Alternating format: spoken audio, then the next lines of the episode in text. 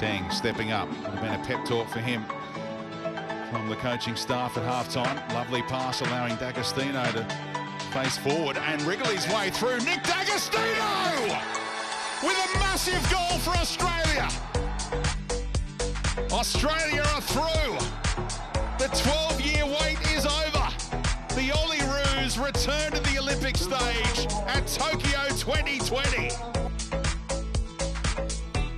Hello and welcome to the Olyroos podcast, where we take football fans inside camp in Japan to help you get to know our players that little bit better. My name is Chris Caruli, and today I'll be tuning into Tokyo 2020 preparations to catch up with England based goalkeeper Ashley Maynard Brewer. The 22 year old's journey through life so far can actually be tracked by Olympic years. He moved from England to Perth at a young age in Sydney 2000, spent time in London with family in 2012, and by 2016 was back over in the UK signing a youth contract with Charlton Athletic, where he's remained ever since. In this insightful chat, he takes us through the challenges of moving abroad to pursue a life in football, coupled with the mentality shift that's helped him deal with the pressure of being an up and coming keeper. There's that and some golden stories about his various Aussie call ups. So without any further delay, check out our catch up now.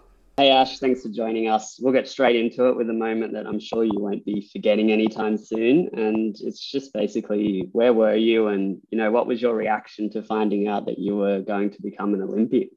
Yeah, well first off, thanks for having me. Um, moment I found out was our first day of preseason on uh, what day is it? it was last Thursday. Um, was doing preseason testing. Came into the change room, looked at my phone, and I missed a, a missed call from a plus six one number. So obviously, knowing that um, the squad was being announced soon, ring ringed it straight back.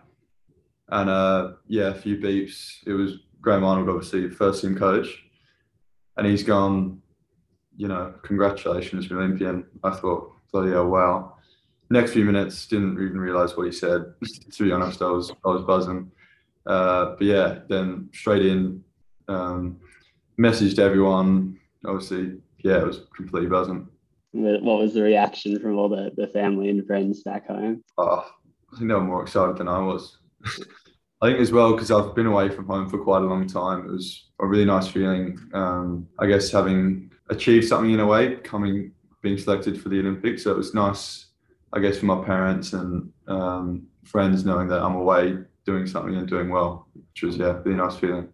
Yeah, that's awesome. Growing up, like as a youngster, I'm sure you probably got this question quite a bit. But watching the Olympics and the Olymp- famous Olympians and that kind of thing, is there any moments that stand out watching that growing up? And did you ever think you might be in that position? Not at all. I actually I was over visiting relatives during the London 2012 Olympics, and I remember driving past Stratford, which was where the Olympic Village was at the time. Um, one of my memories was going around visiting Buckingham Palace, which was where the cycling was at the time. And I remember was there for an hour or two with the family. Um, but yeah, those were the, the, the memories of the Olympics. Apparently, I was um, we moved to Sydney in 2000, which was when the Sydney 2000 Olympics was going on. Um, yeah, they were the early memories of the Olympics, but um, don't remember the Sydney 2001. But yeah, obviously didn't think at the time that I'd be anywhere near that sort of thing. So yeah. Mm. yeah, of course, we're, we're both too young to remember 2000. But going back to the start, and you know, I saw you were born in the UK, but as you said, you moved to Perth as a youngster. And I read that your dad was a Plymouth Argyle fan. So I'm guessing football was always in your blood and you didn't really have much of a choice. Yeah, so like I said, born in the UK, moved to Sydney for a year when I was a year old, then over to Perth, which is where I lived till I was 16. And um, moved back to the UK for football. But yeah, dad was proper, you know, English football fan. So anytime I got near AFL Aussie rules ball, he was, you know, no chance. It was always football and cricket, you know. And coming through at, at ECU Joondalup, there's something about that club, right? So many Socceroos that have come out of it. You know, the Williamses, Brandon O'Neill, Adam Taggart, Josh Risdon. You could list them all off. Yeah. I guess what is it about that? And did you have any experiences with any of those those boys? Oh, one or two, but I was quite young compared to them. But uh, I think just the, the standard of coaching is really good, and um, it's just pretty simply just a nice environment to grow up in. My dad knew a lot of the guys involved, which helped. They've got connections to the UK, so when I was over visiting relatives, they organised for me to have a few trials. Um, and I guess the good thing about ECU is that the training is really good. So when I did have those experiences away in the UK, I came back and the training was near enough just as good, which is I think like I said before, create a good environment for me to uh, progress uh, quicker, I guess.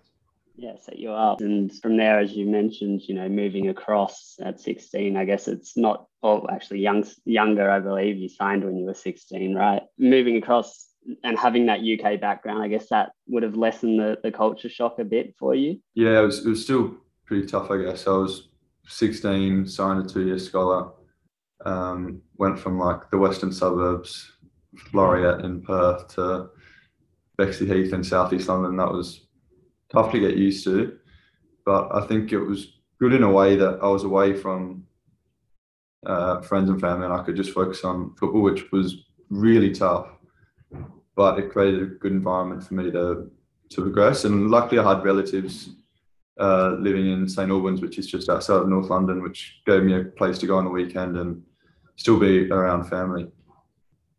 Nice. And, you know, coming through as a young goalkeeper, you know, there's always every young player makes mistakes. And that's the thing with goalkeepers, right? If you ever do make a mistake, it's magnified. Those challenges of coming through as, as a youngster, and I guess still being a young goalkeeper coming through, how do you kind of approach those mentally and, and overcome them?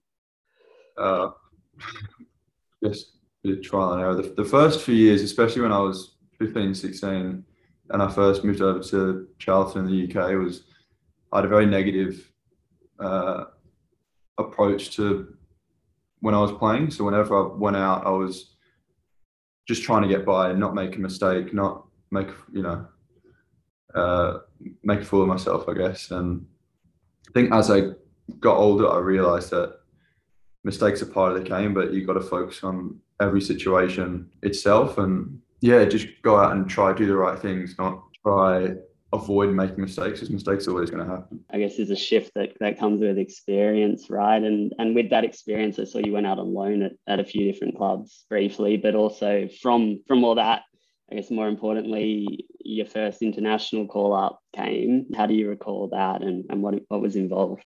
Uh, I remember being at Digs with uh, the lady I was living with at the time, and I remember checking my email uh, and I don't think I think I got the message from the team manager at the time, but obviously being like 16, 17, I didn't check my emails very often, so it was two weeks late. Luckily, the club got it organised, but I it was a camp in Spain with a lot of the boys from a few years ago, which was the likes of I remember Jordan Lyden, Cam Burgess, um, Tom Glover was there as well from from this camp. Uh, that was I really enjoyed that. It was my first time being away.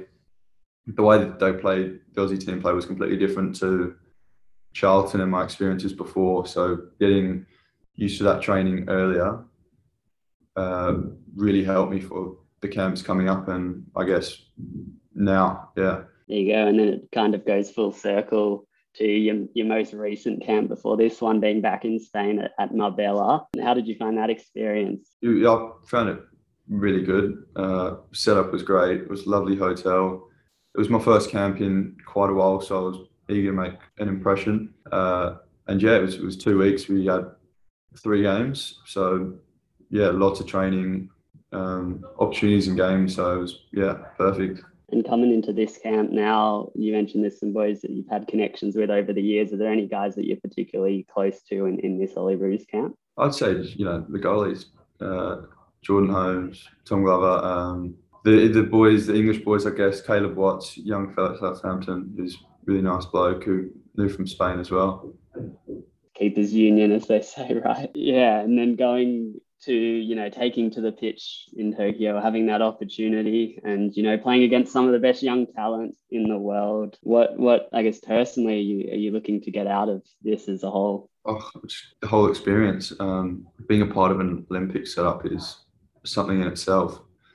Uh, but you don't want to get too drawn into that. You want to focus on today's training and just making sure you're prepared and put yourself in the best position to be ready for those games if you're if you're selected. Going back to clubland after that, what are your goals, I guess, short term, long term, you know, still going back to Charlton for now and then just going from there? Yeah, uh, short term goals is just to be playing this year. Yeah, I've had a season or two where I've been involved in and around the first team setup, got a few cup games in, but uh, haven't played as consistently as I would have liked. Um, but like, like I said before, just want to keep working hard and then hopefully in the long term continue to progress through the league, up the divisions, and you're just playing at a uh, really good level. Talking about pulling on the green and gold and what that means, it means something different for everyone, but to you to represent Australia, what, what does that mean? I'd say it's representing the place where you, you grew up, the friends and family that you're missing back home. Um, just from the friendlies back in Spain that I played, you can tell it's just something completely different to representing your, your club team. It means so much more. So yeah, if I get an opportunity to do that here, I'll be yeah very proud, buzzing. That's all we have time for in this episode. Thank you for listening, and if you enjoyed this one, make sure to check out all of our exclusive Olympic themed content. From podcasts to in depth reads and everything in between, we've got you covered ahead of Tokyo 2020. So get behind the team, and until next time, go the Olyroos.